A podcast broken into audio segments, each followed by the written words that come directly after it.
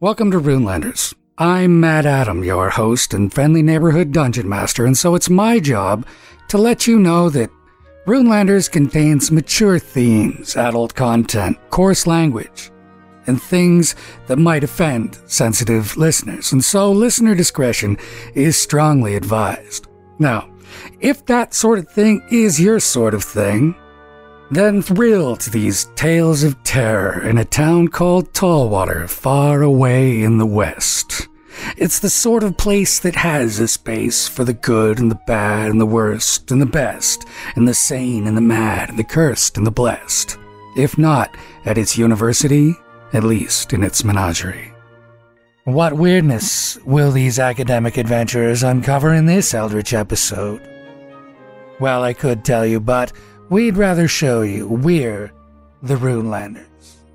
This is Tallwater Tales. So get ready, Runetics, and let's roll.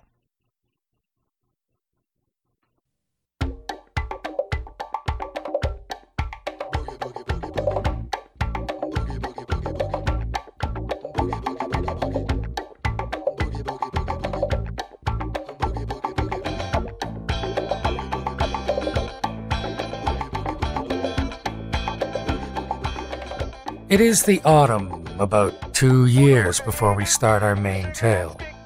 The High Energy Magic Studies building has gone out of phase for the winter, and everybody was at the party last night to wish those students and faculty well on their journey. They'll face back in sometime in the spring, and we'll find out what they've been up to then. In the meantime, the university now has a much clearer view of the western sky. The reap is hard upon the city, and it is starting to cool off. The students have returned from their summer sojourns, and classes are back in session.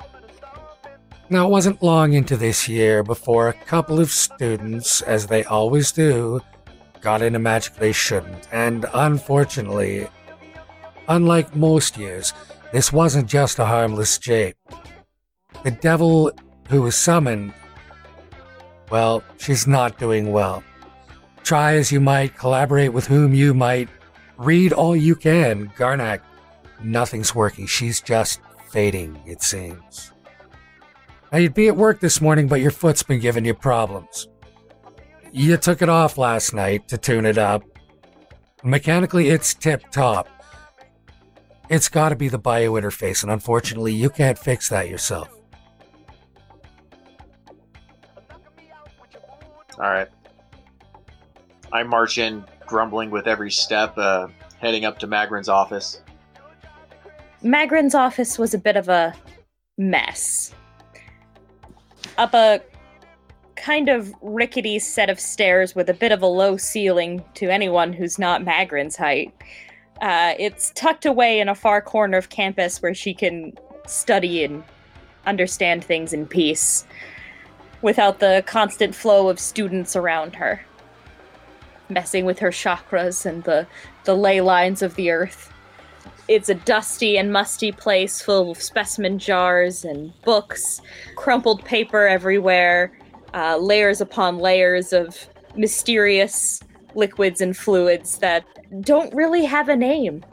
This is Magrin's lab, of course, not where she typically meets patients. Garnack walks into the lab and looks around, sees a short table, and walks over to it, brushes off a square about the size of his rump, and just sits on the table and says, "Hi, Mags. Got a minute?" And as you sit, you notice that on the shelf across from you, there is a jar of eyeballs of various descriptions, some with slitted pupils, some with round pupils, some with keyhole pupils, perfectly preserved in a big apothecary's jar. They all turn to look at you. Magrin, the security system notifies you that somebody is in the front room. Eh? Oh. Hey, Mags, you got a minute? Oh, just a second. Bang, crash, thud from the next room. You hear the sounds of, something screeching, And then she comes through the doorway, wiping her hands on a bit of a towel. Yeah, what do you need? Oh, it's the leg. I reach down and start undoing latches and pull some cranks and until the clasp that holds the leg on top of the stump just lets go with a hiss. I just pull the leg off, sit it down next to me. It's like, yeah, the... it's driving me nuts. The sorcetic cabling's not working with the thalamic conduits, and pretty much it's not communicating how it's supposed to. Let me get my glasses, and Magrin pulls out her most famous of spectacles and puts them on her eyes. They immediately become much larger in her face, almost disturbingly large. She begins to move the lenses as she examines the leg, poking and prodding, seemingly uncaring if this irritates Garnack or not. I probably feel a little self-conscious because you probably see the mangled, misshapen version of the mark, which would be along the bottom of the stump. And that's not exactly something I like to show off. At this point, you've probably seen it a couple of times. I still don't like it. But yeah, the foot's working fine. It's sort of the flesh that's failing me here. Clearly, this is a problem with your nerve alignment. Let me go get the acupuncture needles. I'll be right back. Oh, great. This is probably going to need the heavy needles, Magrin. There's a terrible misalignment in his chakras, and you should probably drive some nails into that thick dwarven hide. You know, just to see if you can't remove some of that congestion. I began shuffling through drawers, pulling seemingly nonsensical objects out of them until I get a dark stained wooden box out.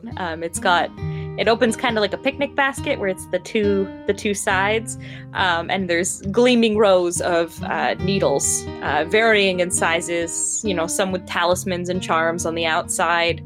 Not all of them, you know, the same metal. There's definitely some gold ones and some silver ones in there for, you know, different reasons and different applications.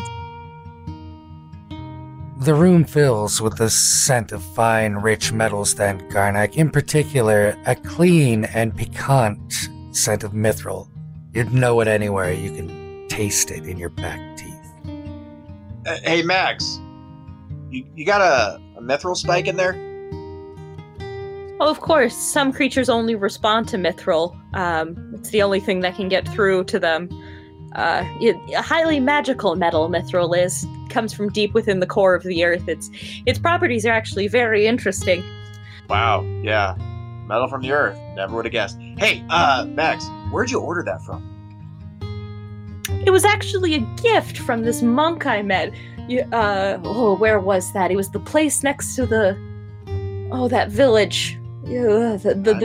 Never mind. It's all right. Looks good though. You have very nice spikes there. I appreciate it. Of course, the doctor's only as good as her tools are. Now, this may sting a bit. I remember. I just kind of stick my stump out and grit my teeth a bit.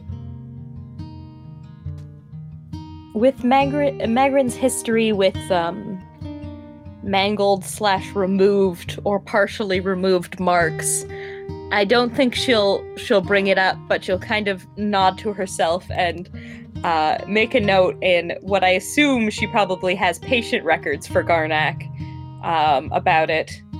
There's nothing wrong with it at all. It's completely intact. It's just all bunched up. If you could somehow unfold it thomically, you could knock a lot of the congestion out of there. That's what the problem is. He's trying to put this machine interface into a part of his body that's trying to heal a mark, right? And there's the conflict. So if you could move the mark away from the interface, you'd have the benefits of both. I need you to roll medicine. +6. Roll ended up 20. Garnack? Yes? It is quite exquisitely uncomfortable. Is everything all right down there? Oh yeah, I'm just going to make sure that there's no more congestion problems. Congestion in my leg. Oh, with your magical energies, of course. Did you know that they're all bunched up because you're trying to put your biomechanical matrix on your mark, right? I'm just going to fix that for you. Wait, what are you doing? I twist the one needle. I'm fixing it so your mark and your biomechanical matrix aren't fighting each other. It's going to feel much better. Just lay back down. I jump back. I mean, I would be pushing up with my hands on the table and just leaping back away from her across the table, probably sending a bunch of stuff flying. Okay, so I need you to make a reflex save with disadvantage. That would be a 9. Crash. Right into one of these shelves, which tips over on top of you. A few minutes later, the camera shows Magrin helping you out from underneath. The pain has subsided. Fuck, that hurt.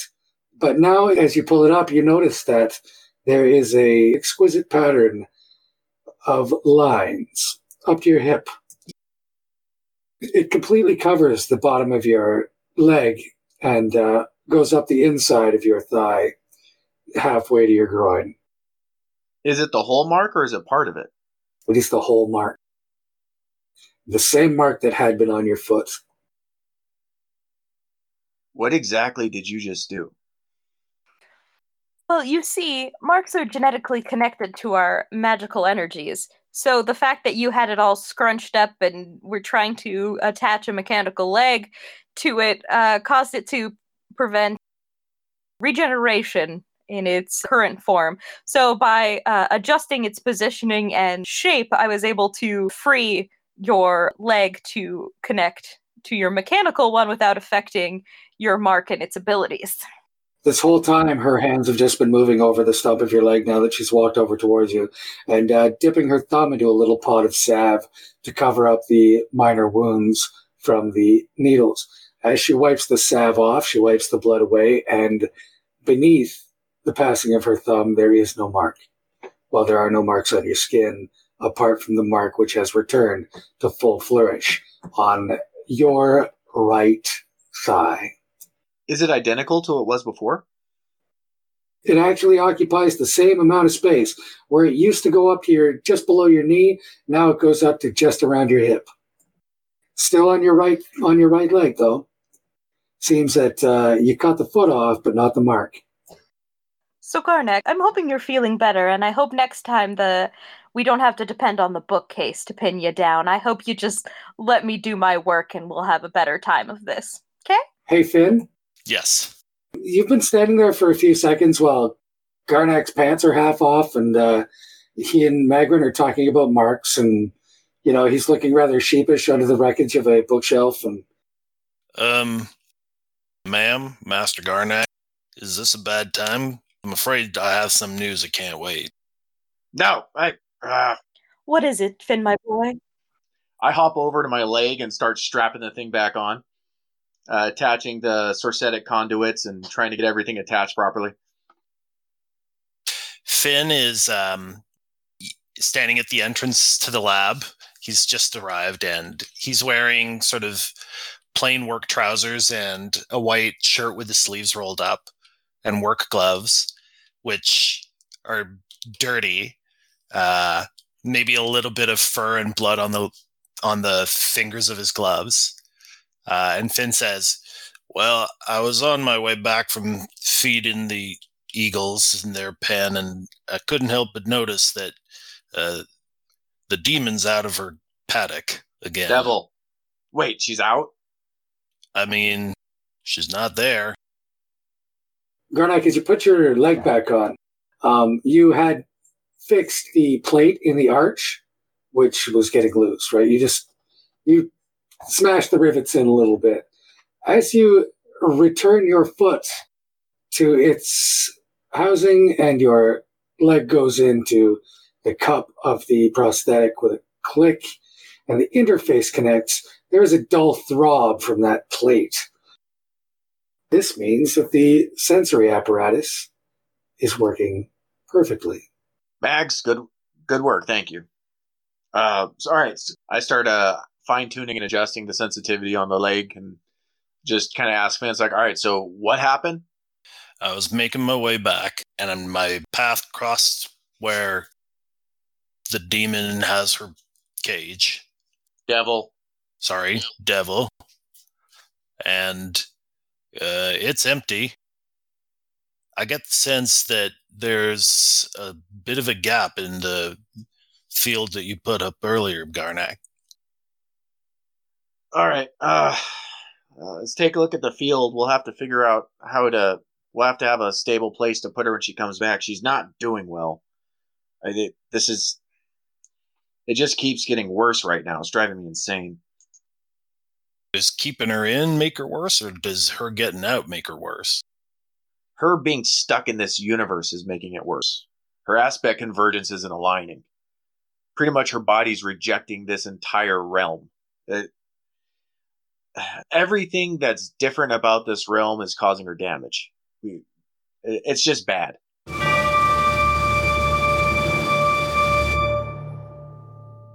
Vesper, you don't remember the last time you felt this sick. It is unbearably hot. The stones of this place burn your feet, and the air pushes in on you with a cloying, stifling, burning pressure that every footfall you put down hurts.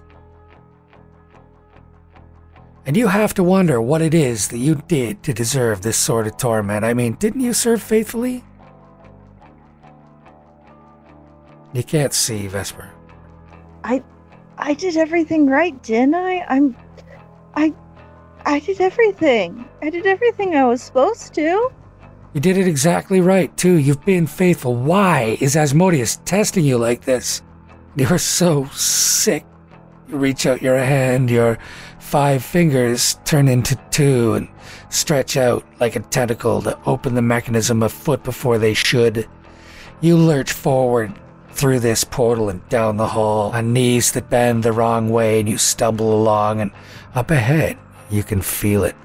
The pulse down underneath, far below, but they're all the same. You just have to keep going down. There is cold down there, proper cold, and it won't be long before you find it. You push the door open and out of the staircase, down a hall. What? Back to the clinic. Well, if she's unwell, she can't have gone far. Why don't we head back to the paddock, and I'll take a look around to see if I can pick up her trail. Anti-Mags, if we bring her here, is there anything you can do for her? Without fully knowing what's wrong, I don't know how much help I can be. I haven't had a chance to give her a full examination, you know. She's one of the feistiest creatures I've ever had to deal with. But, I mean, of course I'm going to do my best. Well, an examination is step 1, I reckon. That would be a good place to start. All right, we'll start at the enclosure. Let's see what we can figure out. So Finn will take off his gloves, slap them down on the counter, and lead Garnack back to where he passed by earlier. And when they get there, well, Garnack can busy himself with whatever. Finn's going to start looking for a trail. Adam, what do I see around her enclosure for... how does it look like she got out? Climate control seems to be in order. There's nothing taken off. You didn't install any gaps or vents big enough for her to get out of. The door wasn't unlocked, because it only locks from the outside. There's a small gap, but, you know, there has to be. That's unavoidable. The only possible way that you see is to get out under that half-inch crack under the door. Well, she's out of alignment with this whole reality. I mean... It might not take much for her to be able to slip through right now. She might not be able... You might not have anything that's a standard wall that could actually hold her. Am I picking up any tracks or trails around? You're getting a definite down sensation from here. There's a parallax shift here. I think if we... I think I can adjust it to keep it stabilized, but that's about the best I can do. We're going to have to figure out something else. And probably have to keep an eye on her until we figure out what's wrong with her. Master Garnack, which building closest to here has a basement? The main dormitory. It has a basement below the commissary that goes down about, I don't know, I want to say 4 or 5 floors. Small little thing. Finn kind of absently itches at his shoulder. I have a feeling that's where she might have head. And he starts jogging lightly across the quad towards the dormitory.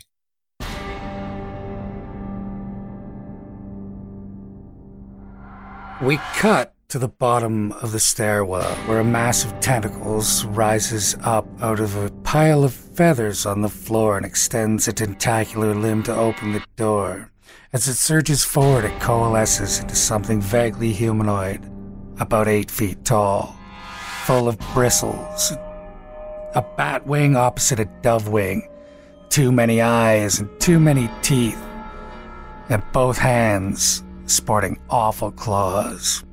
6 antlers sprout from its head as it blinks its 6 eyes. Down the hall, junior maintainer Willie Gillerhart sees this monster and stands in complete shock as the thing surges down the hallway, speaking words that make the air shiver and his brain hurt. He drops the lunchbox and cowers as a puddle forms between his shoes.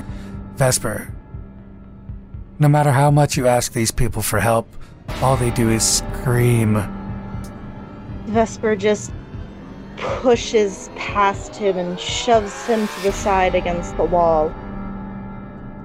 This is an easy thing. You stick your pseudopod ahead of you and shove him aside as though he were nothing. Surging down the corridor, you feel the heat on your skin as you push your way further towards the cold, which lies in front of you, lovely and welcoming. From upstairs, fellas, if these students fleeing the residence screaming are indication, something wicked that way came quite recently. Finn gives Garnack kind of a meaningful look and takes the stairs 2 at a time, pauses at the bottom, sort of takes in this smell of, you know, student residence, humid from the summer, cold from being in the basement, but there's something else.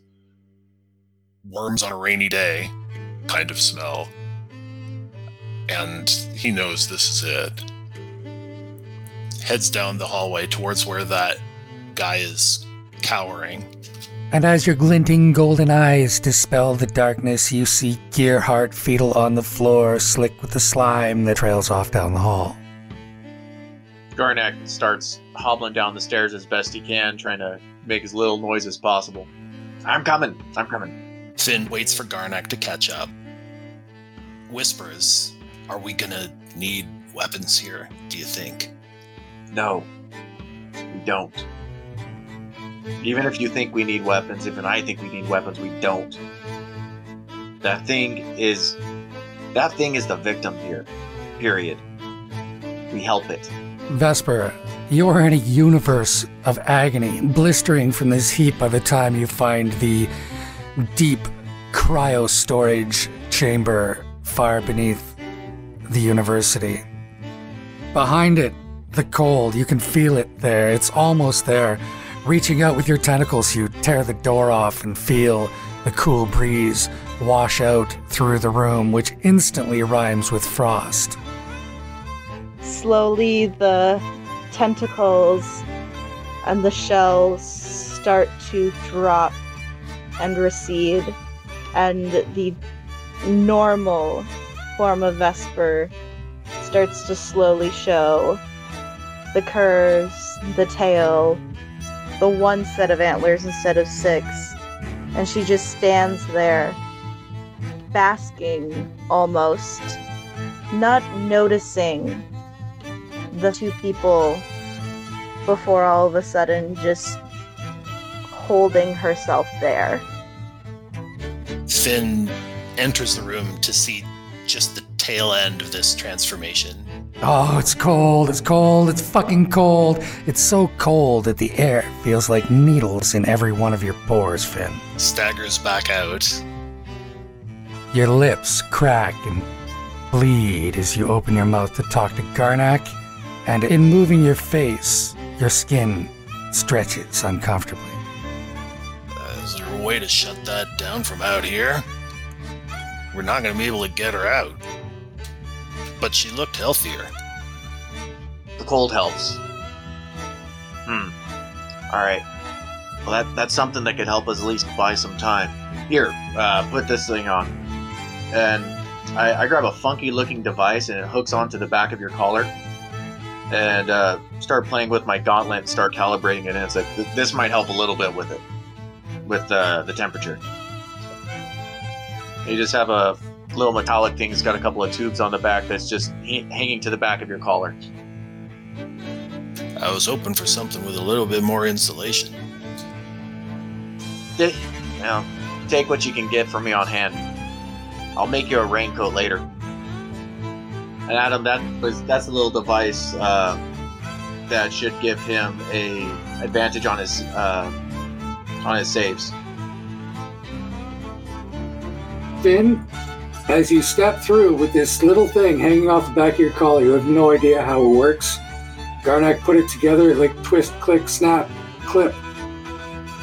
You step into the room and it doesn't feel like you can breathe, and it doesn't feel like it's burning the skin off you. You can feel the cold pressing in from a distance of about a centimeter.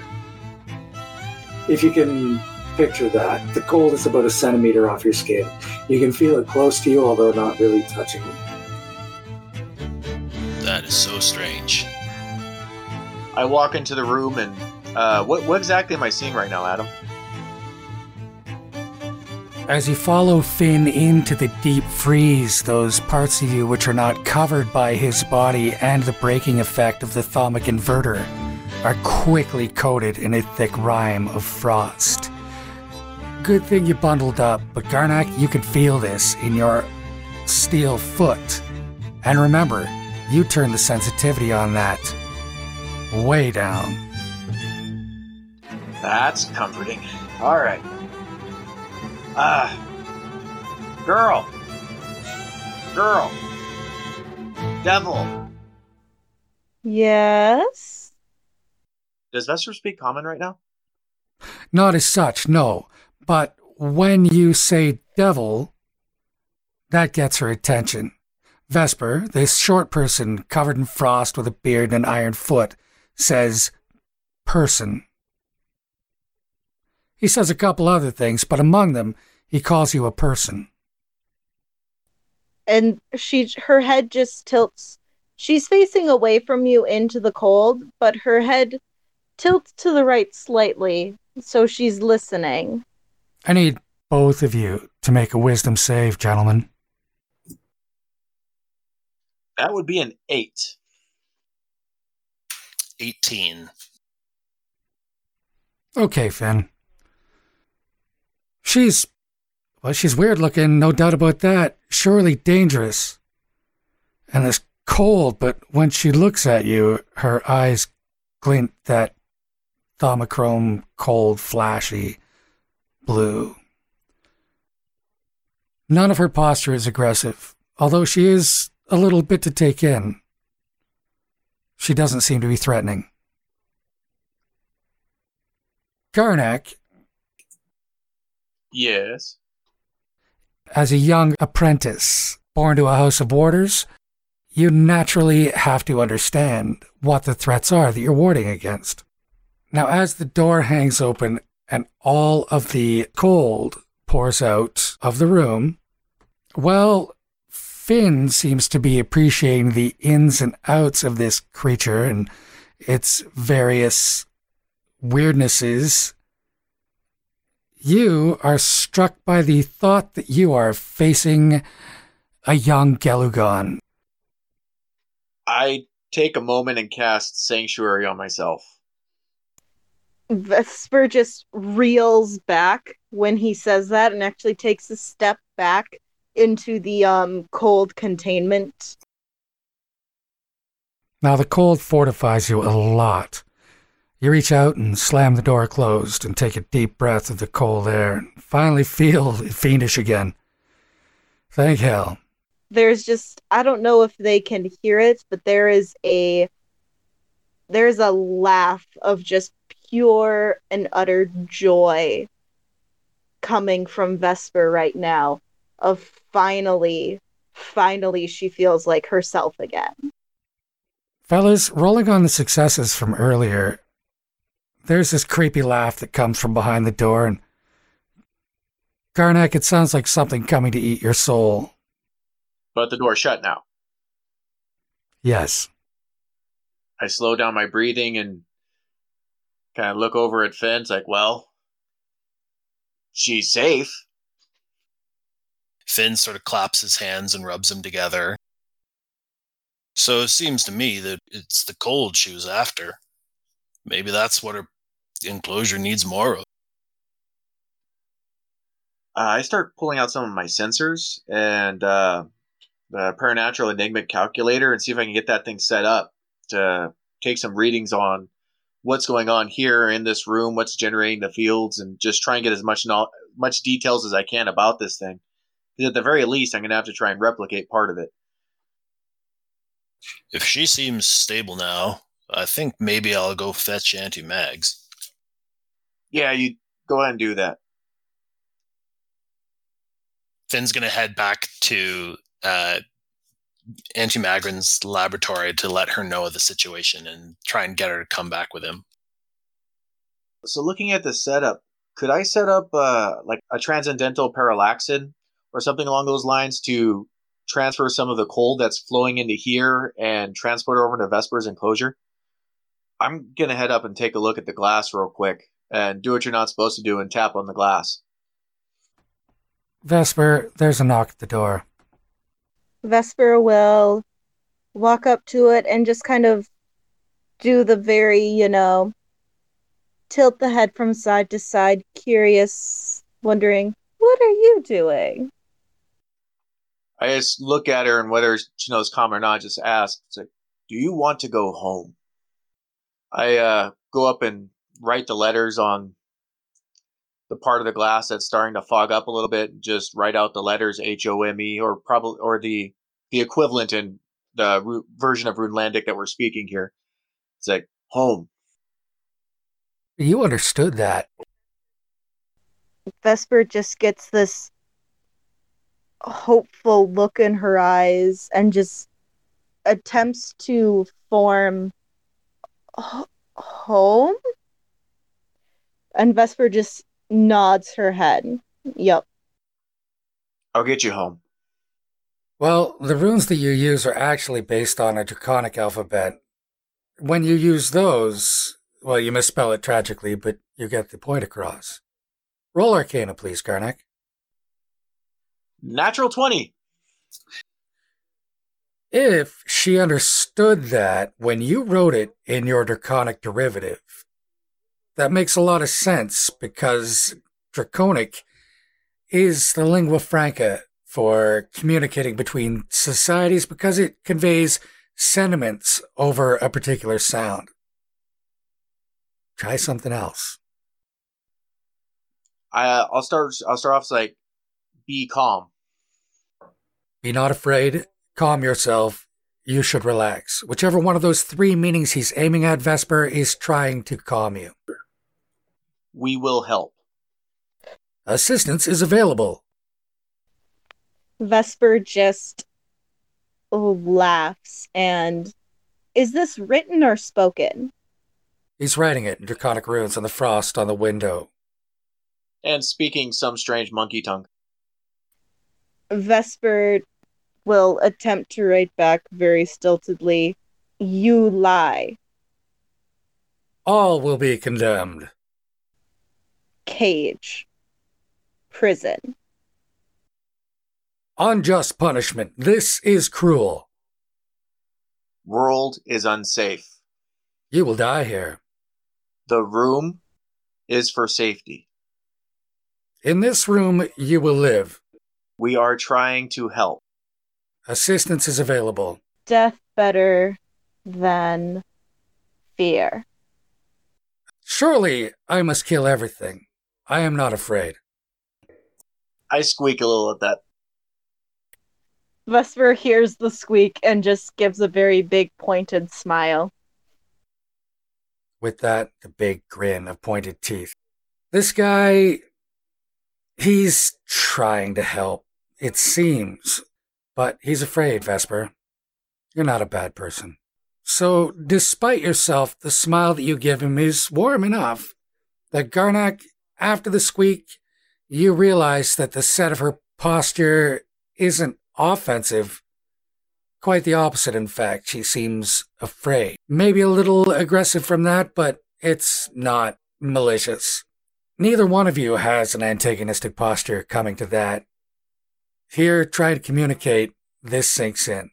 Magrin, you came as fast as you could, and as you bust into the room, it is abysmally cold on the soles of your bare feet.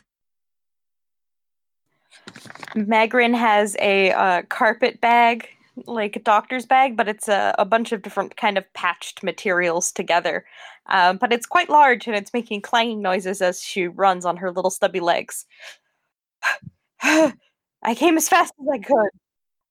And of course, behind her is Finn. When Magrin busts into the room, Vesper immediately pushes herself back from the door and goes to the back of the containment room in a defensive pose. I write on the glass, healer, helper. She does the curious head tilt thing again. She doesn't quite understand healer. You know, Magrin, now that you think about it, this makes perfect sense. This is the deep cryo storage. It's where they keep the cold stuff. The thing is that nothing biological should be able to even move in there, and she's walking around like it was a lovely summer day. Of course she needed it colder. We need to deal with the situation at hand that I was too stupid to notice. Finn, my boy, I'm all right, but you may want to take cover when Garnack gets the door open. Backing up.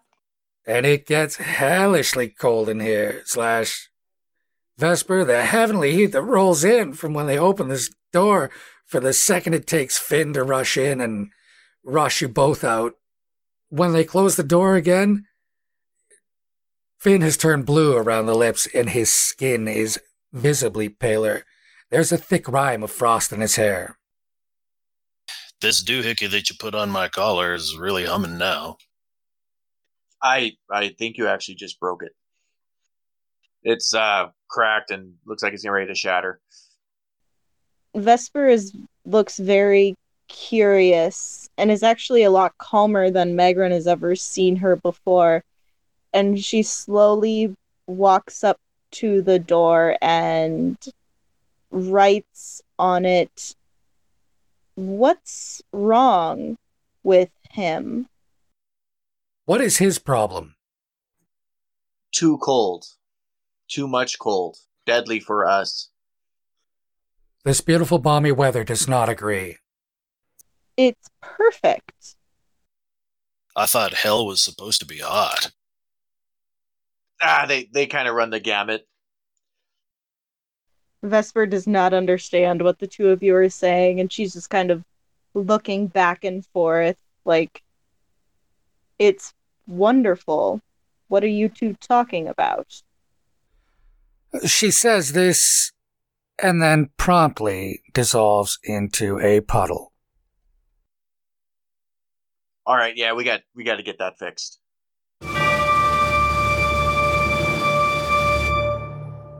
Hey, Magrin, as the camera takes in your operating theater, the table upon which you normally operate on horses is occupied by a large whitish blob.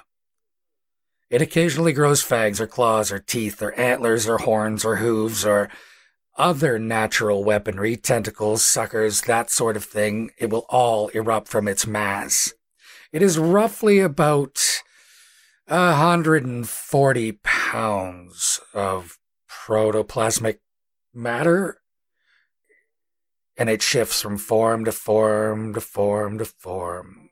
all of them writhing in agony and trying to shed the heat.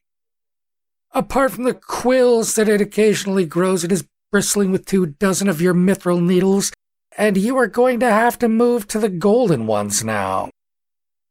The shocker points are all over this body. It was easy enough to put into a container to bring upstairs, but now, no matter where you try to put a needle to stabilize the shifting chakras on this thing, you can't catch it.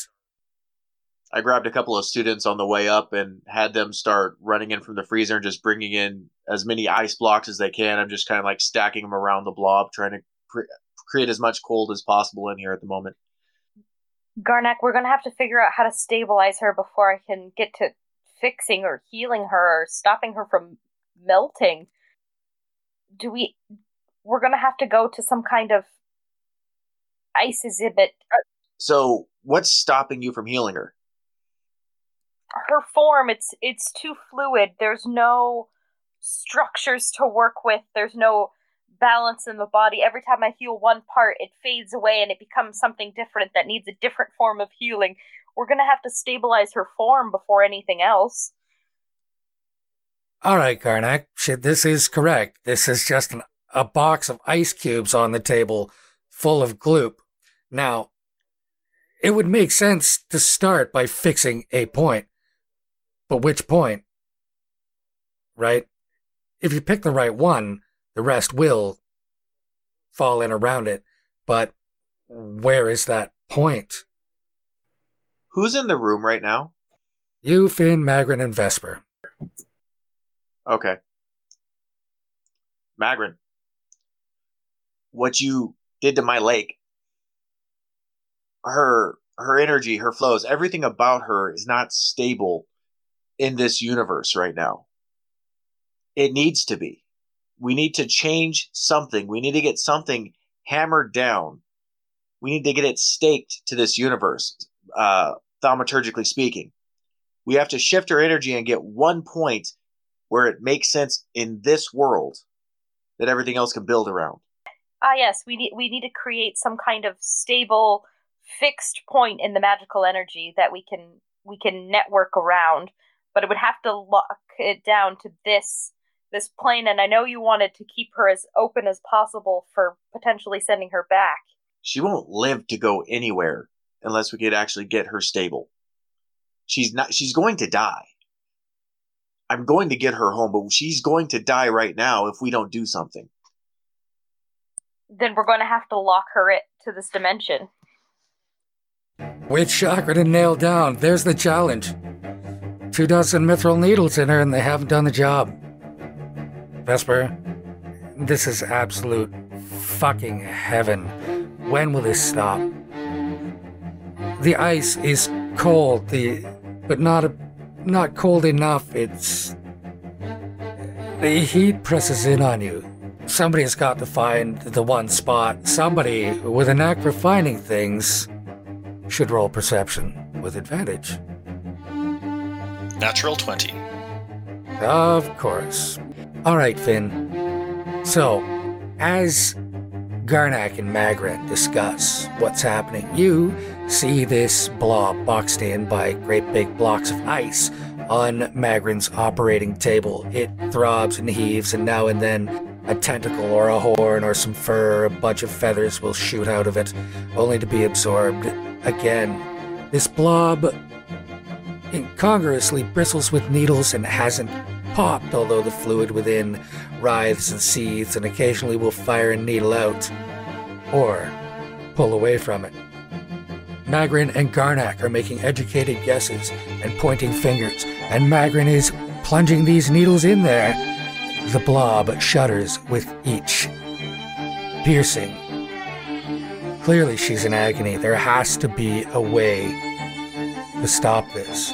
And you can hear them talking about it. Finn, you're no medic, but you are good at finding things. This proves it, because while you just let their words filter into your ears and let your eyes focus themselves, it becomes apparent to you, amidst all of the needles in this blob, There is one point of light that they've both missed. It's easy to see if you know where to look. And your feet find their way across the room as you mutter under your breath.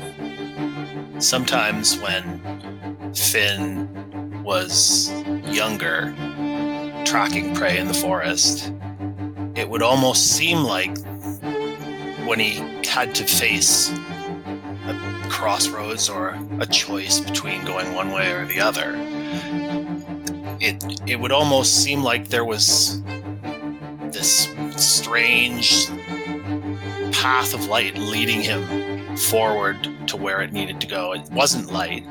It just seemed that way to his eyes. That's the only way he could describe it. And the times when he found himself led into danger were not because he chose the wrong path, but because he chose the one that looked more beautiful. And right now, he can see something tiny like a filament leading to one of the needles that's in Vesper. And to Mags, I think maybe this area here is where you ought to focus. You know, I don't know why, but I think that's the one you gotta focus on. The heart point. Interesting. Okay. You have a knack for this. I'll trust you on this one. I do whatever I can, trying to get energies as stabilized as possible, trying to make sure that, basically try and keep her into one form as best I can. See if I can stop her from shifting from thing to thing. And with a word, all of the needles leap out of her skin, but the one that Magrin plunges in. And Vesper coalesces from an agonizing blob to the collection of curves and points that we know and love. And she's exhausted. Vesper, you lost your grip on consciousness and form. Everything is faded, but the world is coming back into focus now. And while it's still hot, it's not unbearably so. And while there has been agony in your past, it is quickly becoming a memory, and gratefully, you exhale a long, juddering breath.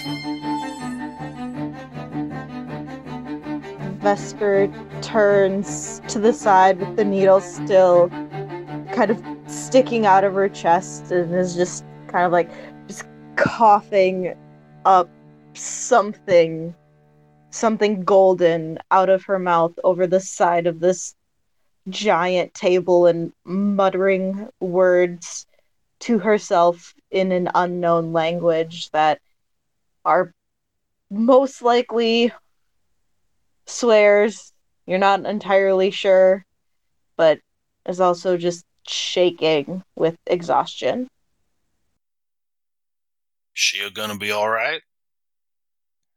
I think she has a chance now. It's still gonna take a lot of work, but she seems more stable. I'll get her enclosure set up. Vesper attempts to get off of the table. Garnack, it was elementary the whole time. You hadn't thought. But then again, all the greatest discoveries are, aren't they? They're always so obvious that nobody sees them. All it takes is a bit of distance. And so, once you set back from this and realize that you can make cold feel however you want. I mean, you can have cold at 70 degrees or cold at minus 300 degrees. The point is that it's cold. So you set the cold in Vesper's enclosure to 65 degrees for comfort. As it should be. I want to see if I can get a hold of Magrin sometime. What's going on right now with Vesper?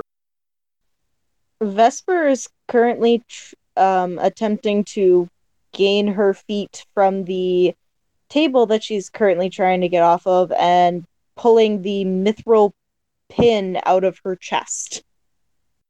Magrin trying to keep her on the table and pacify her without seeming aggressive, basically being like, whoa, steady girl, don't do that. Yeah, Vesper's not really paying attention to Magrin. She's more she's literally yanking the mithril pin out of her chest and throwing it across the room and getting on her feet. If Finn is still in the room, she's watching him very warily, if she can see him. Yeah, Finn, who was there for Vesper's transformation into a strange tentacular beast, whereas Magrin wasn't, is standing back, but he puts his palms up in a peaceful gesture.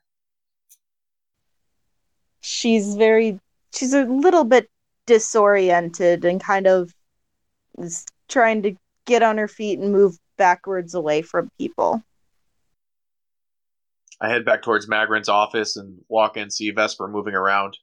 It's like, oh, yeah, this part, forgot about that. Maybe I'll go fetch Professor Voland to help get her back in her cage, huh? It's not a cage. She doesn't live in a cage. A few days later, Garnack, the charm is finished. Just a simple thaumic reverser. Trade school stuff. Anyway, this is a personal one, and she can pin it to any outfit she wears, and it'll convert the heat into cold at the same temperature. I walk into her room, and I head over to the chalkboard that I put there, and put right on the chalkboard, it's like, this will make the air comfortable. Vesper is currently just laying sprawled out on the ground, doing eyes closed, looking half dead.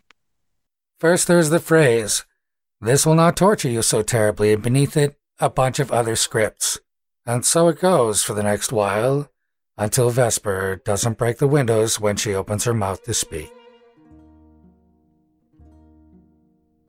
Runelanders is recorded live and curated, produced, and edited by me with indispensable help from Cassie Goodwin Harrison, Matthew Harrison, Chris Stockovas, Greg Setnick, and Carrie Copley. All the usual people played all the usual parts, and if you want to know more about them, you can find out all about them, all about the little Easter eggs that I scattered through these episodes, and so much more at runelanders.com. Watch for our vastly improved website coming up soon. That'll about do it for this episode. Next time on Runelanders, we're gonna have some wicked awesome fun. You have to check it out. We'll see you then. I'm DM Matt Adam. I'm DM Good Guy, reminding you to roll high and don't die. Until next. Take good care.